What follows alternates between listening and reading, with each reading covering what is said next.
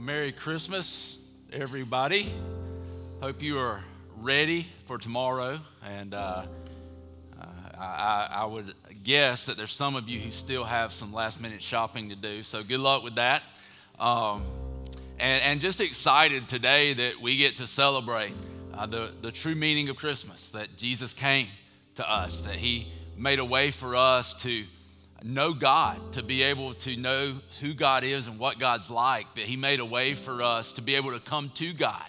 And so uh, that's what we're actually going to talk about today. Um, the message is coming out of a scripture that's not necessarily a Christmas scripture, but it's a scripture that I believe points exactly to the reason that Jesus came.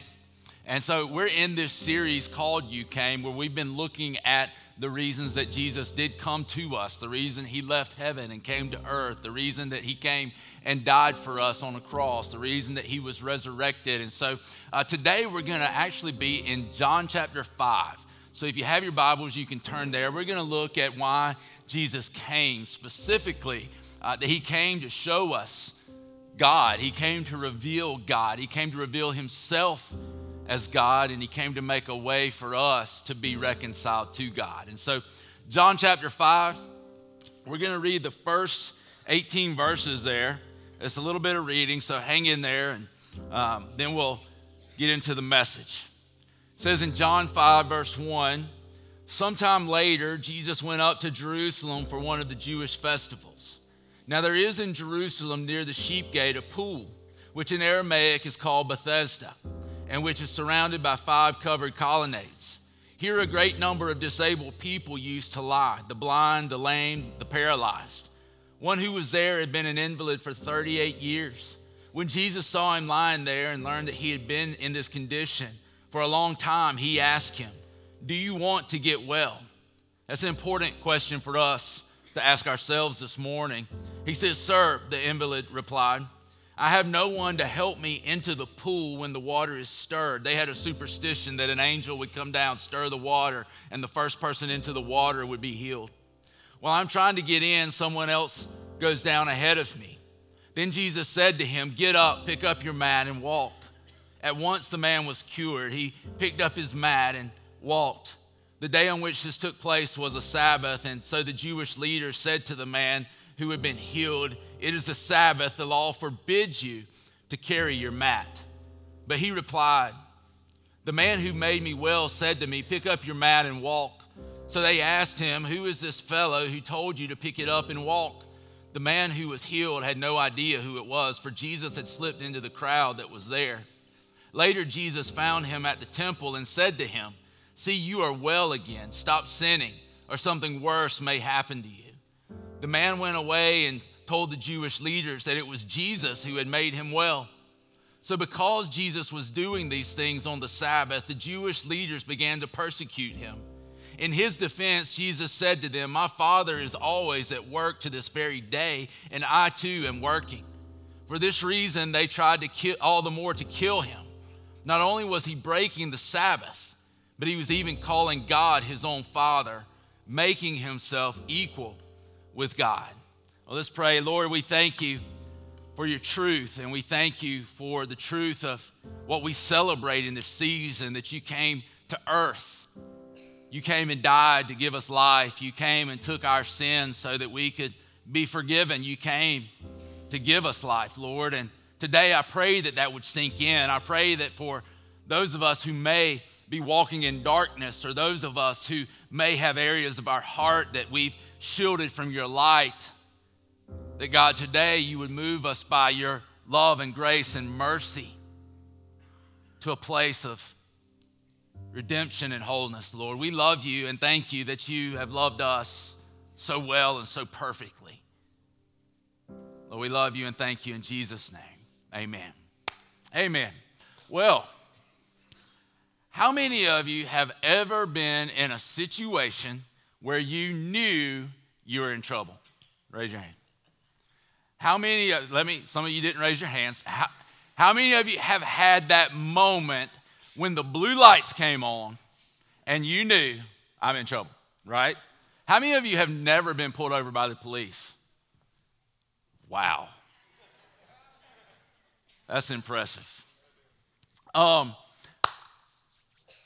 I can't say that. But anyway, the blue lights come on, you know you're in trouble. When I was a, a, a boy, a, a, young boy, I, I remember my dad had this look that he would give me, and I knew that I was in trouble. He would cock his jaw to the side a little bit, and he would just stare at me in this way that I was like, I may die right now. And so I, I knew that I was in trouble. There's, there's those times where we know, like, I'm in trouble, um, that, that, that I've gotten myself into some deep water here and some in a bad situation.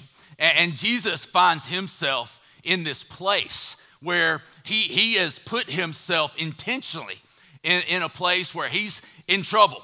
Um, he did it, though, for a good reason. He did it uh, to fulfill his purpose. He did it so that he could accomplish the mission for which he came. And so he's doing all of this to reveal one thing. He's revealing to the people, to the Jewish leaders, that he is equal to God, that he is the Son of God, that he himself is God. And he's trying to get them to see that he is um, the, the God revealed to mankind.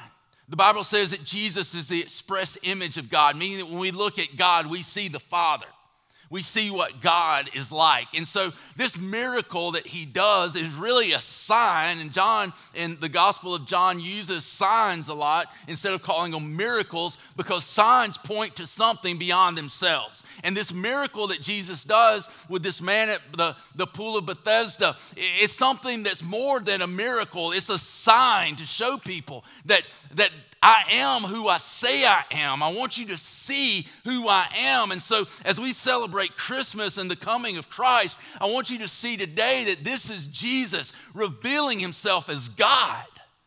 And, in this, he comes to show us what the Father's like, to show us what his heart's like, to make a way for us to come to him. Jesus gets in trouble for doing a really good thing on the Sabbath.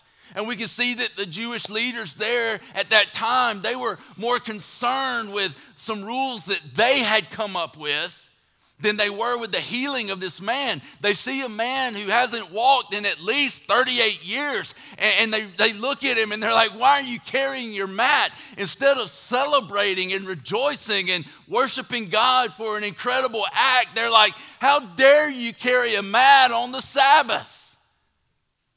And, and so they're their focus is off. And Jesus, this is so cool to me. Jesus does this several times in the Bible. Jesus doesn't go, Well, look, I'm sorry. I, I really, I didn't mean to offend you. I just wanted to help this man.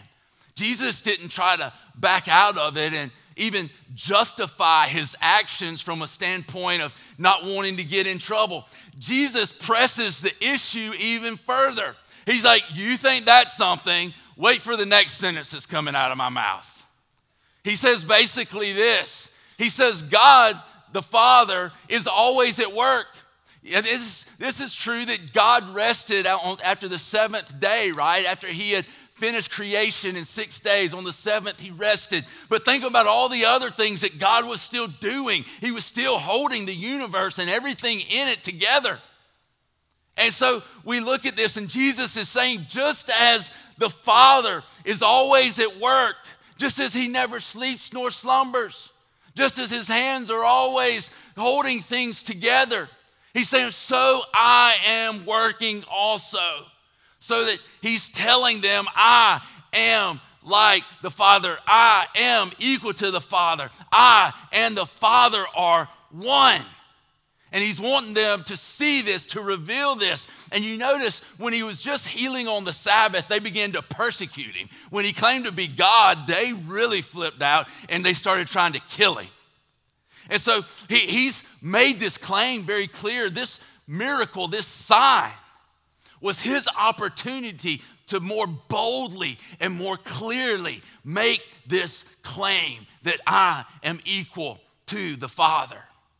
When you go and you look at verse 19, he says that Jesus gave them this answer. Very truly, I tell you, the Son can do nothing by himself. He can only do what he sees his father doing because whatever he, the father does, the son does also. He's using something from their culture where sons would always uh, typically follow in their father's footsteps. They would learn a trade, and the father would teach them how to do this trade, and, and they would begin to do the things that their father does. And so, what he's saying basically is just as your sons do the things that you do. Just as other fathers teach their sons their trade, he's saying, I'm following my father's trade. I'm doing what he does. He and I are one. He and I have this relationship. He says, For the Father loves the Son and shows him all he does. Yes, and he will show him even greater works than these so that you will be amazed. He says, We're in this relationship, and the anchor of this relationship is that I love the Father and the Father loves me. And out of this continual relationship with the Father, I know exactly what he is doing. We are so connected that we act as one. And see, here's the cool thing about it for us as Christians we have the same opportunity to have that connection with God. We don't become God, but God puts His Spirit in us so that we can have this continual affection, this continual relationship with God. He goes on and even makes a greater claim, a greater statement. He says, For just as the Father raises the dead and gives them life, even so the Son gives life to whom He is pleased to give it. He's saying, I'm sovereign over life and death. He said, I, just like the Father has given life, just like the Father breathed life into the first human beings, just like the Father created life from nothing, He said, I have the sovereign power to give you life. I have the sovereign power to give you something that no one else can give you. He says, Moreover, the Father judges no one, but has entrusted all judgment to the Son that all may honor the Son just as they honor the Father. Whoever does not honor the Son does not honor the Father who sent him. Here's another huge, important thing. He says, Listen, I'm sovereign even over the judgment. He's saying, I'm sovereign over sin. And if you think about Jesus and other miracles and in other times, he would tell people, Your sins are forgiven. It would enrage the Jewish leaders and amaze the people because they would ask themselves, Who is this man that can forgive sins? And now Jesus is making it clear that I can forgive sins for two reasons. One, I'm the ultimate judge. I'm equal to God. I'm one with God. And two, I'm going to do something for you that's going to allow your sins to be forgiven, that's going to allow your sin to be taken away, that's going to allow you to be reconciled back to God Himself. And so He's making this very clear claim. I want you to see those three things. One, that He was in a relationship of love, anchored by love in the Father. Two, he has the ability to give life. And three, he has the ability to forgive sin. And so those things are all crucial for us to understand. Verse 24, he says, Very truly I tell you, whoever hears my word and believes him who sent me has eternal life and will not be judged, but has crossed over from death to life. Jesus keeps pressing this issue. He, he wants them to see it. He wants us to see it. Listen, this is the point and the purpose of chapter 5 in the Gospel of John. His claim to be God, his claim to be able to forgive sins, his claim to be able to give life. He wants us to see that. And I want you to see out of this verse something that's very important, something we need to grab hold of and embrace.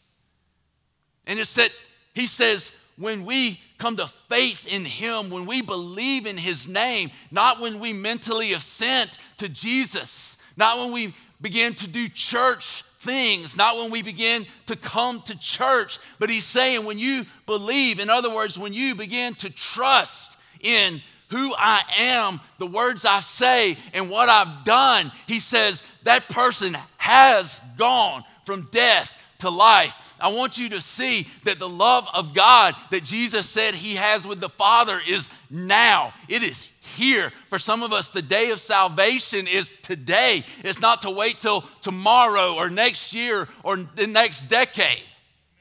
It's today. He says that love is available today. He says, listen, life, going from spiritual death to spiritual life, is available today. He's saying, when you come to faith, when you come to trust in Christ, what he's telling us is that you go from spiritual death to spiritual life. He's saying that's now. He's saying you've crossed into eternity at the moment that you've put your faith in Christ. He's given you life.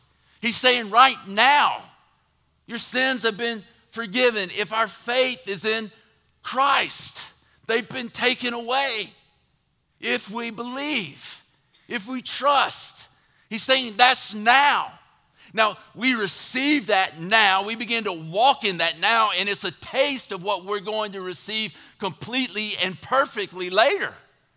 But we begin to have that now. But the opposite of that is true. We oftentimes choose to reject the love of the Father. We oftentimes choose to walk away from Him, not to live in Him, not to love Him and have His love in us. We oftentimes reject His offer of life, so we continue to walk in spiritual darkness, spiritual death. We oftentimes realize that one day we may even believe we're going to be held accountable for the things we've done. But we don't realize that even now, if we don't come to Christ, if our life is not found in Him, we already walk in judgment. We already walk in darkness. And again, it's a foretaste of what's to come. And it's not God being mean, it's not God being ugly, it's not God doesn't love you. It's the exact opposite. God loves you so much that He made a way for you to have Him. But if ultimately we don't desire Him, at the end of the day, He will give us what we want. And so we have to come to the verdict. We've got to come to the conclusion. Where am I in this? Do I love God? Do I want God? Do I have the love of God in me? He goes on, and we're going to jump over to verse 31. Because the question that would have been in the Jewish leaders' minds, or one of the questions is, How can you say this? You're testifying about yourself. And in a Jewish court, no one was convicted or no one was, was set free on the basis of like one eyewitness. To be convicted, you had to have two witnesses. Somebody had to bring the charge, and then there had to be someone else who testified to the same thing. And so Jesus goes and he says, If you don't believe me, if you're thinking that I'm just propping myself up, if you think that I'm just testifying about myself, what I want you to see is that I have witnesses that testify with me. And so the first one is in verse 31 and 32. He says, If I testify about myself, my testimony is not true. There's another who testifies in my favor, and I know that his testimony about me is true. He's talking about God the Father, he's talking about God himself. He's saying, Look, this is where I gain my confidence. This is where I gain my purpose. This is who's called me to the mission. I have the confidence of God the Father, the power of the Spirit within me, so that I can do the things that I was sent here to do, that I have come to accomplish. And so he's saying, God Himself testifies about me. He goes on, he says, You have sent to John, and he has testified to the truth. Not that I accept human testimony, but I mention it that you may be saved. John was a lamp that burned and gave light, and you chose for a time to enjoy his light. He's saying, John the Baptist came before me. He came to prepare the way for me. He came to prepare your hearts to receive me and who I am and the message that I come with and, and the work that I would do. He's saying, John the Baptist testified about me. He's saying, some of you even repented at John's message. But now, the one he was pointing to, you're rejecting. He says, I have testimony weightier than that of John. For the works that the Father has given me to finish, the very works that I am doing, testify that the Father has sent me. He's saying, Look, look at the signs. Look at all that God's done through me. Look at all that I've accomplished. while I've been here. He's saying, Look where the signs are pointing. They testify to me. He says, And the Father who sent me has himself testified concerning me. You have never heard his voice nor seen his form, nor does his word dwell in you. This would have been a big deal for him to say to them. For you do not believe the one he sent. You study the scriptures diligently because you think that in them you have eternal life. These are the very scriptures that testify about me, yet you refuse to come to me to have life. He's telling them, look, all of the scripture point clearly to this moment. You know the scriptures, but you don't know the one they point to. You know the scriptures, but you don't have a relationship with God. He's saying, look, you know all these things, but you still don't know me. You don't recognize me. Listen, the most trained people in the Word, the most trained people in the law, the most trained people in Scripture had God who these Scriptures were pointing to standing in front of them, and they didn't recognize Him. What a crazy thing, and what a challenge to us to realize that it is possible to be around God, to even be in the presence of God, and yet not recognize God when He is there with you. Verse 45, skip on down. But do not think I will accuse you before the Father. Your accuser is Moses, on whom your hopes are set. If you believed Moses, you would believe me, for he wrote about me. But since you do not believe what he wrote, how are you going to believe what I say? He, he's been hitting them pretty hard. But this one would have really socked them. It would have really gotten their attention because they saw Moses as their advocate before God. They saw Moses as their deliverer when he brought them out of Egypt. Moses was one of the patriarchs of their faith.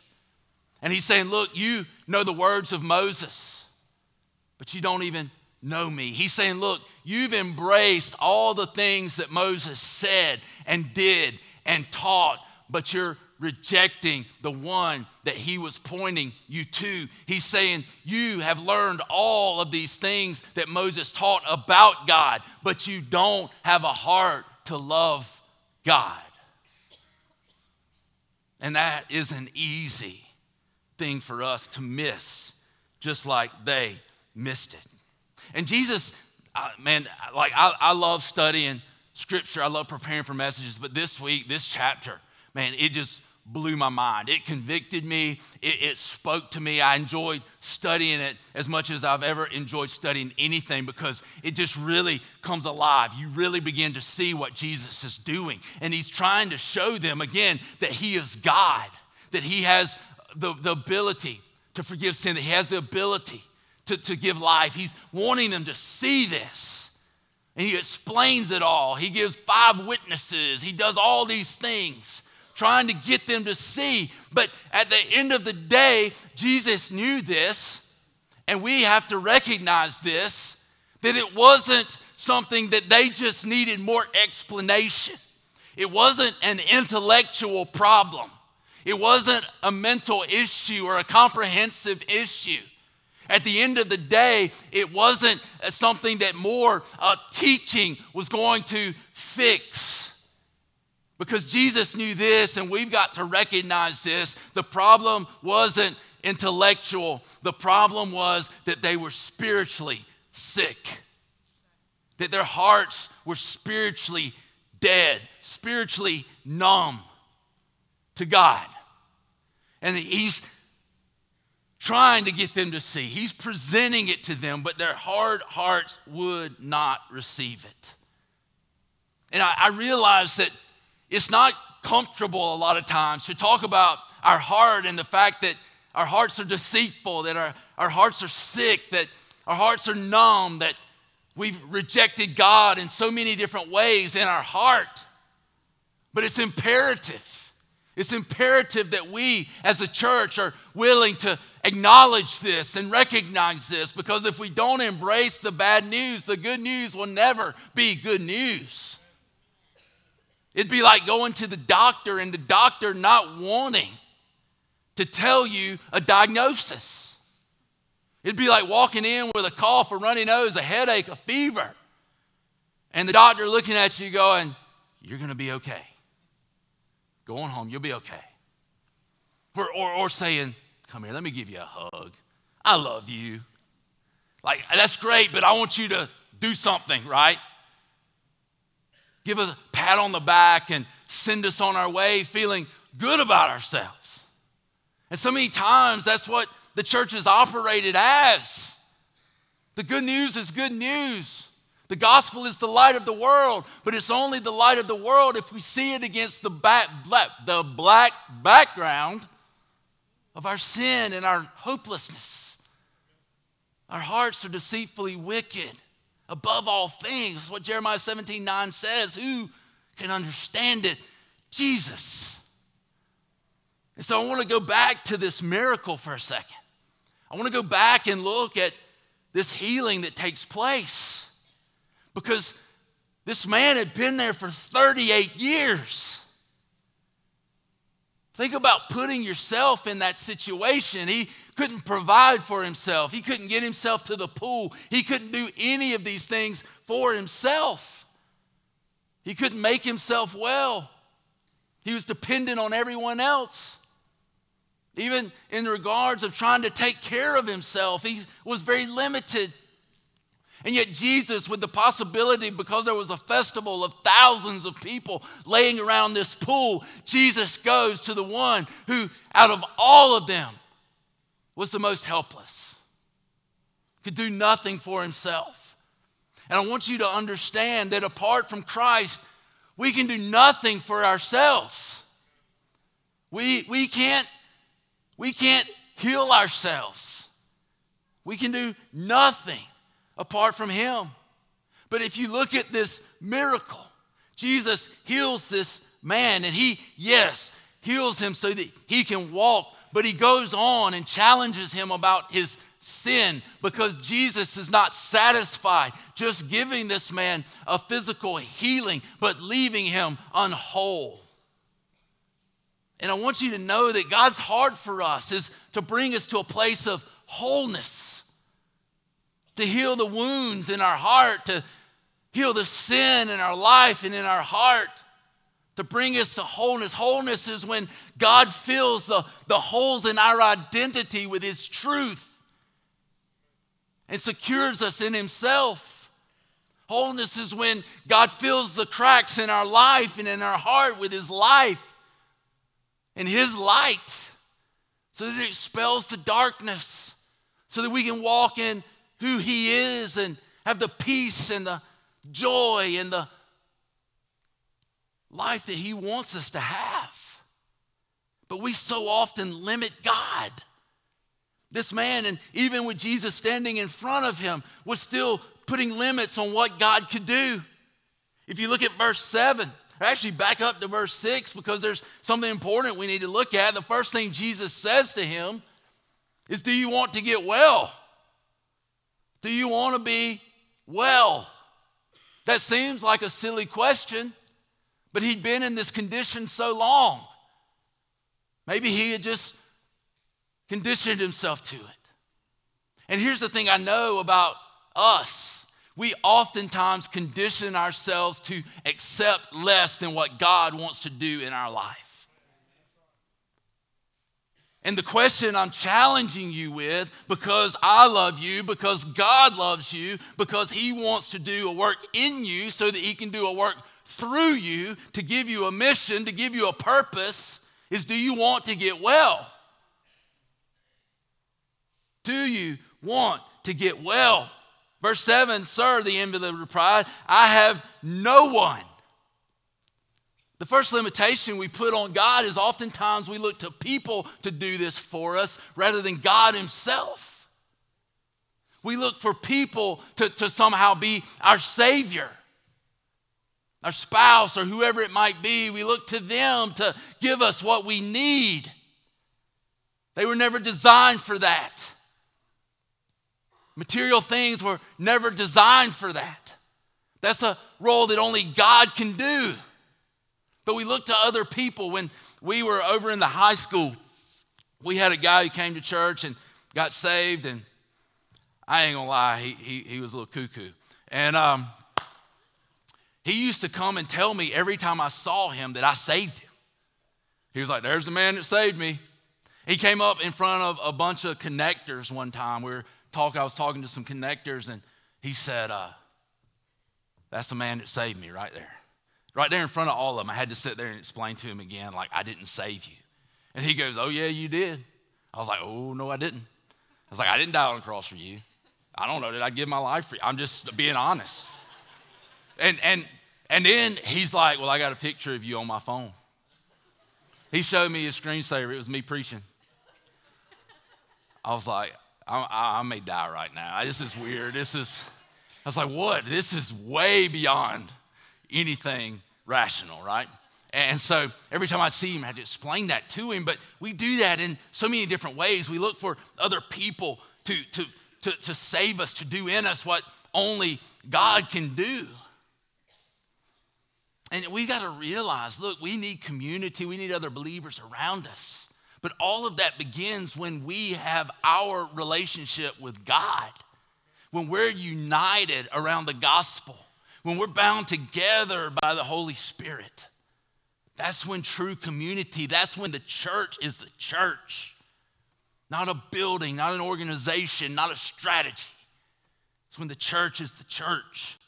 Verse 7, he goes on and he says, I have no one. He says, to help me into the pool when the water is stirred. Another limitation we put on God is we think that God's power only operates in a certain time and a certain place. He's saying, Look, God couldn't do anything in my life if I'm not in there when the water's stirred. And we think, what a silly superstition. Most likely there was a spring feeding the pool, and every now and then it'd bubble over, and they were all like, yeah, jumping in. And we look at it and go, how silly. But we do so much of the same thing. So much of our spiritual life is just based off of being here from 9 to 10 15 or from 11 to 12 15. See, listen, this right here, this should be the exclamation point on the worship we've already had all week. This shouldn't be the sentence. If this is all you're getting, then you're going to starve to death. But one of the things that ticks me off more than anything else is when somebody comes up to me and says, I just don't feel like I'm getting fed. Feed yourself. I can tell you this if you go eat lunch with me after church and you think I'm going to stick your fork in your mouth, you're going to starve. I can't spoon feed you everything. I can't be your Savior. I can't be the one that gives you all that you need. That's not what I'm designed to do. That's not what I'm created to do. That is unbiblical. That is unbased. You need to have a relationship with God where you're in this yourself and God is speaking to your heart so that when you come here and I've read my Bible and I've heard my God and I proclaim the word to you, that you can go, Yep, that's what I've been doing all week long. If not, we're, we're missing it. We're missing out. We're missing the point. Too many times, listen, even our Bible reading becomes the end instead of the means to worship. Our prayer becomes the end instead of the means to worship. The church becomes the end instead of the means to worship. Listen, we, we worship the wrong things so many times. So many people worship their church. So many people worship their sanctuary. Ain't much to worship in this one, but it happens. Some people worship their denomination or their non denomination. Some people worship their theology rather than the one it points to. Some people worship their spouse. Some people worship their children. That'll get on some toes. If you don't worship your kids, then why are they telling you what to do? Because we worship the wrong thing. Our Bible reading, our prayer, all of those things are not the end of worship. They're a means to point us to the worship, the one we should worship. But so many times we think if I don't do it at nine o'clock or 11 o'clock on Sunday, if it's not in my morning devotional, if it's not in my nighttime devotional, then God can't move. And I fear this that we become like the invalid, that we don't even expect nor desire God to move because we become so conditioned. I ran out of breath with where we're at. I don't want that for me. I don't want that for you. I don't want that for this church, for this community, for the world to settle for some religious junk that does not have the power to do what God wants to do in our lives. Verse 7, he keeps on. He says, No one helps me when the water is stirred. And then he says, While I am trying to get in, while I am trying to get in. The next limitation is we settle for what I can do. He's saying, I, I do everything I can, but I can't get in there. And the thing is, no one else can be your Savior, and you can't be your Savior either. You can't save you. Listen, this is hard for us to accept because, in so many ways, we're, we're so self um, sufficient, so independent. But the reality of it all is this you can't be good enough you can't do enough to save yourselves before a holy God. You'll never do enough You'll never be good enough. You'll never pray enough. You'll never go to church enough. You'll never study enough. You'll never go to connect group enough. You'll never go to Sunday school enough. You'll never do any of that to make yourself right because you can't save you. The only thing that can save you, the only thing that can change you, the only thing that can fill you with purpose and put you on a mission is when you put your trust, the full weight of your life on Christ, who He is, what He said, and what He's done. That is it. We, I know some of y'all have been waiting on a story from Utah, so I figured I'd go ahead and give one. We, we went on a sleigh ride dinner. I didn't want to go to start with, but it was the sleigh ride from hell. I thought at any moment, just to, just to tell you this, this is, this is the honest truth. I'm not going to go into it in a lot of detail. It wasn't even a sleigh, it was a wagon. And so we go on this sleigh ride, and I'm thinking any moment we're going to fall off into the pit of hell because this is what it feels like. And, and we had a 40 minute ride to get there and a 40 minute ride to get back because that's how it works. And we had a guy that drove us. We didn't have a car, and so we took public transportation, which is another story. And, and then we had this guy they set up to come pick us up and take us to and from the sleigh ride. And this guy, he was from Hawaii. He had moved to Park City to retire. I'm like, isn't that kind of backwards? But anyway, he had he had done that. And and so we we started talking. This was the nicest man I have ever met in my life. No joke. He was so nice that you thought like any minute he's going to kill me and take my wallet because you just were like this. There's no way this guy is this nice. But it turns out it's just who he was. I mean, he was just incredibly nice. And so we started talking on the way there. He was such a great conversationalist that I talked for 40 minutes there and 40 minutes back with him. That don't happen. And so when, when, when we were talking, the church came up and I was talking to him about that. And, and he was, and, and then we talked about that some. He listened to uh, one of our songs that the church wrote because he was interested in the kind of music we did and that kind of thing. And then on the way back, we got to talking about the messages. And I told him we preach in a lot of series. We do a lot of series in our church. He said, Well, what series are you doing now? And I told him. And then I said, But we're about to do a series out of the book of Galatians. He goes, What's the book of Galatians? What's it, what's it about? I said, Well, it was written by the Apostle Paul. He goes, I think I've heard of him. I was like, This guy don't have a clue. I could tell him anything I wanted to tell him, right? And so I started telling him about what the book of Galatians was written for, and that Paul had written it to this church, these churches in Galatia, and that, that he was trying to keep them from falling back into this works based mentality of doing all these legal things but not having a relationship with God, of focusing on all these legal uh, um, obligations without focusing on their relationship with Jesus, and he was trying to protect them from falling back into that and not trusting in the Holy Spirit. And that's because so many times, as Christians and as religious people, we oftentimes trust in what we can do rather than what Jesus has done. And when I said that, it was like a light bulb went off in his head. And he was like, that makes sense. He's like, that, I can understand that. He's like, you put it in a way that, that I understand. And I was like, somebody finally understood what I'm saying. And so it was crazy that in like 40 minutes on a drive back, we talk about the book of Galatians, and he like got it right there. He was like, wow, that really impacts how I think and what I think about God. And here's the thing that I thought about in the car is how does this guy get this in a 40 minute conversation?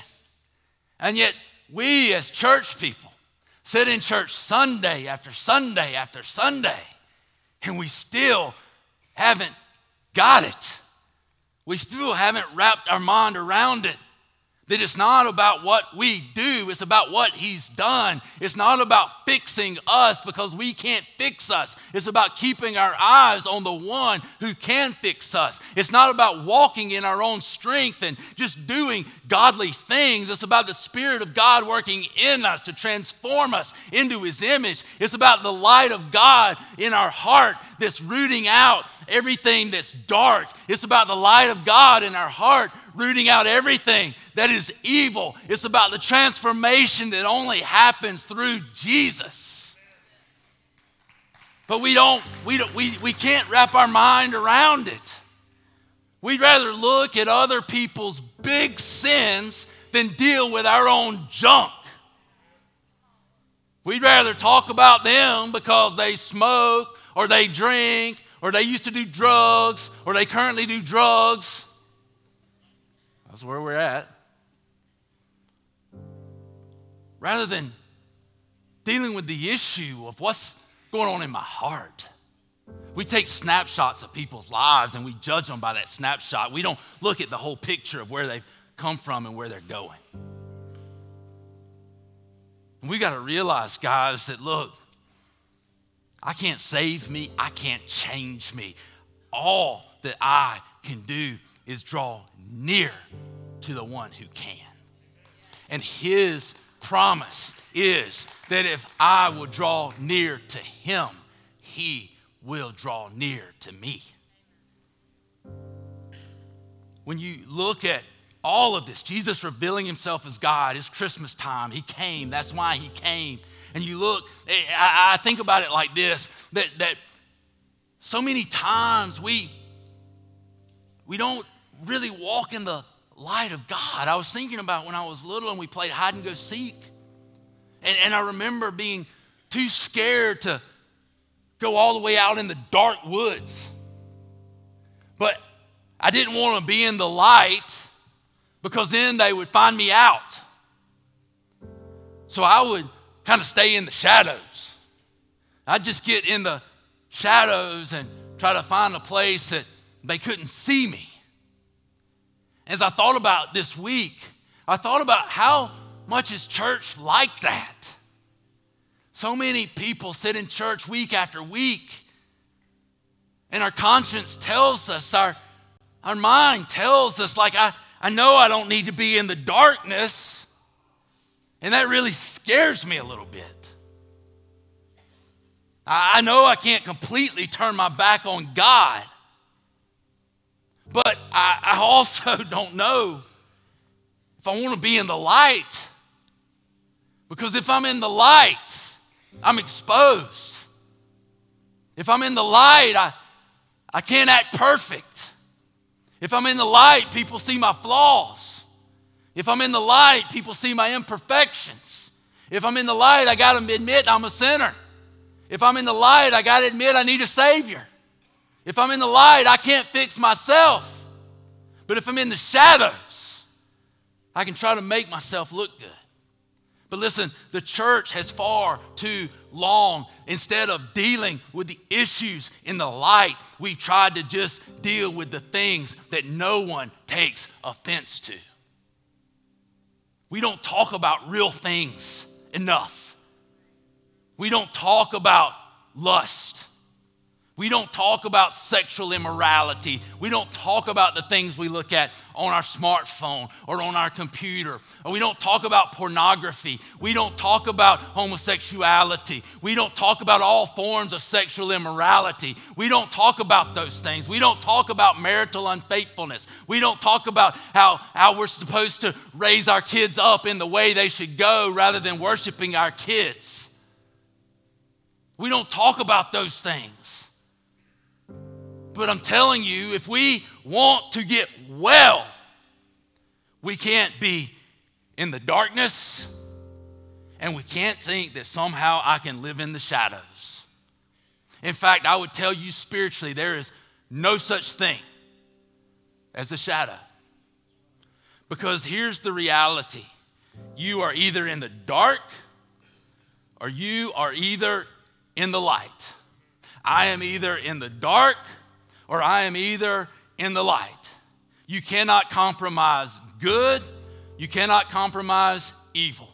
You cannot compromise righteousness, you cannot compromise unrighteousness.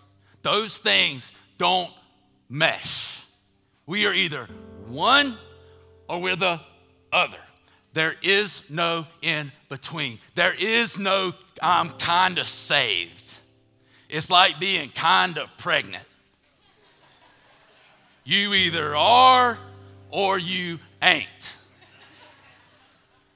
There is no in between.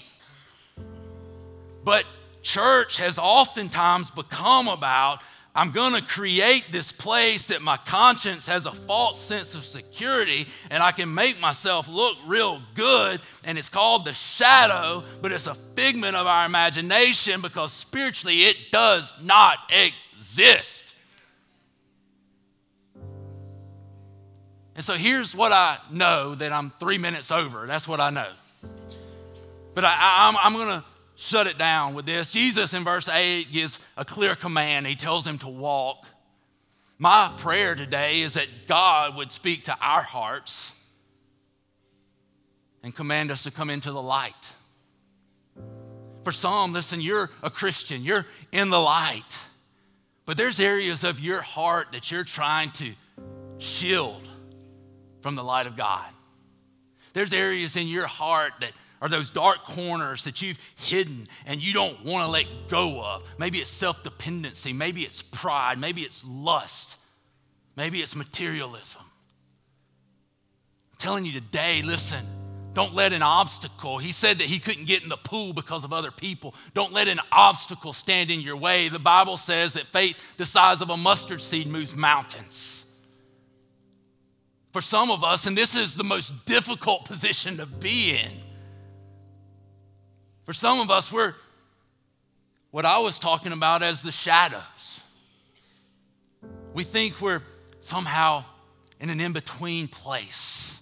But listen, there's no one foot in and one foot out. And this is the hardest one to admit because, as people who are in church, we have to admit that much of our life has been a facade. Much of our life has been pretend. Much of our life has even been a lie. Because we've acted like something that we know we don't have. And then there's those, and this is my favorite people to be around. They're in the darkness. Like they, they know their sin. They know. Like I ain't pretending. I don't even really care what you think about me. I just never walked into the light. I've never had that relationship with God. And so I want you to see this that wherever we're at, we need to get real honest with God and hear God's command to come into the light. And listen, it's not coming from an ogre or a tyrant, it's coming from a God of love that we celebrate tomorrow and today and should every day of our life that He sent His one and only Son because he loved so much. The goal of this is not to hurt you, the goal of this is to heal you and make you whole. And so, my challenge to you is do you want to get well? Do you want to respond to God? Will you take that step? Do you have the courage? We could go through all the witnesses that Jesus gave because we still have those. But I'm going to tell you this I think the biggest thing is are you going to respond to what God's doing in your heart? Regardless of what the person next to you thinks, regardless of anything else, are you going to respond to what God has put in your heart? Whether you're a believer that's holding back, whether you are pretending to be in the shadows, or whether you're walking in darkness. If you're walking in darkness and today you say, I want to come into the light, or you've been in the shadows and you've been pretending, and today's the day of salvation. God's love is now, His life is now, His forgiveness is now. And you say, I want to put my trust in Jesus and what He's done, what He said, and who He is. I'm going to ask you right now, raise your hand and say, I want that relationship with God. I want to know Him. Amen.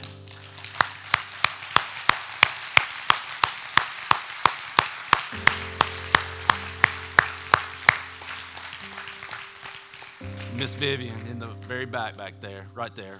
He's got his hand up.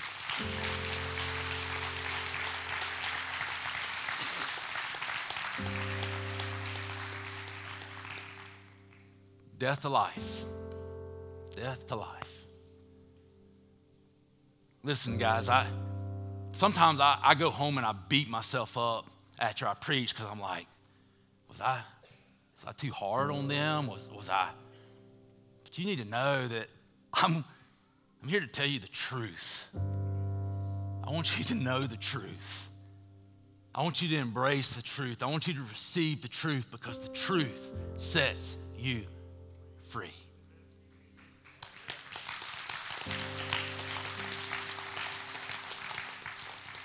I want to pray and listen. You've been holding back, man. Listen. Let's be real. If any time of the year, Christmas, Jesus came for this to set us free. If you need to get down here, get down here. I don't care what the person next to you thinks, what your spouse thinks. I don't, I don't care. Do what God says. So I'm going to pray, you move, you come, you pray, you get before the holy God, and you let Him move the obstacles in your life. Father, I thank you so much for all you do, all you've done. God, we celebrate today that you came. You came to earth. You left heaven. You emptied yourself. You served us even to the point of death and death on a cross. You became a curse so that we could be blessed with your power and presence and purpose in our lives. God, let that sink in. Let us walk in that. God, thank you that you want to make us whole. You want to fill in the holes in our heart, the cracks in our life with the light of love and grace and mercy. You want to give us your righteousness and then work that out of our salvation. Jesus, thank you. We love you, Lord. We love you and thank you for all you do, all you've done, who you are. In Jesus' name, amen.